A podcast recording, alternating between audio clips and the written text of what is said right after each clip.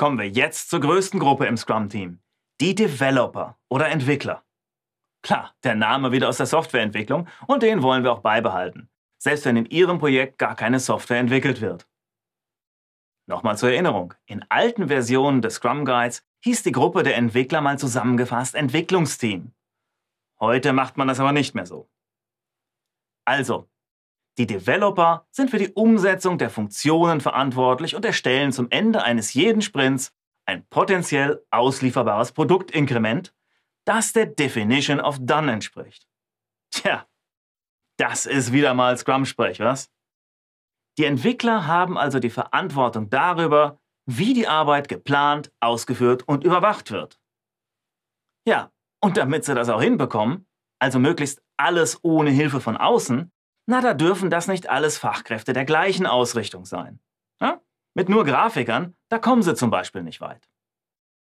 Das Ganze muss also fachübergreifend aufgestellt sein, passend zur Problemstellung, die das Team zu lösen hat.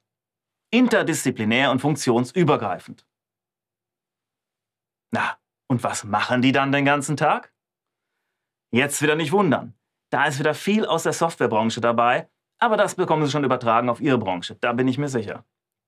Also, die kümmern sich um Design, Programmieren und Bauen, Integrieren, Testen der Elemente des Product Backlogs. Führen täglich das Daily Scrum durch, um Inspect und Adapt anzuwenden. Arbeiten während des Sprints gemeinsam mit dem Product Owner am Product Backlog. Machen also Backlog Refinement, wie man das im Scrum so schön nennt definieren während der Sprintplanung gemeinsam mit dem Product Owner und Scrum Master das Sprintziel. Wählen die am höchsten priorisierten Elemente des Product Backlogs aus und überführen sie in das Sprint Backlog. Sie präsentieren das fertige Produktinkrement im Sprint Review vor Product Owner, Scrum Master und Stakeholdern und prüfen während der Scrum Retrospektive die Prozesse und definieren Verbesserungsmaßnahmen. Ah, eine ganze Menge, ja? Kurzum, die Entwickler machen die eigentliche Arbeit und erschaffen Werte.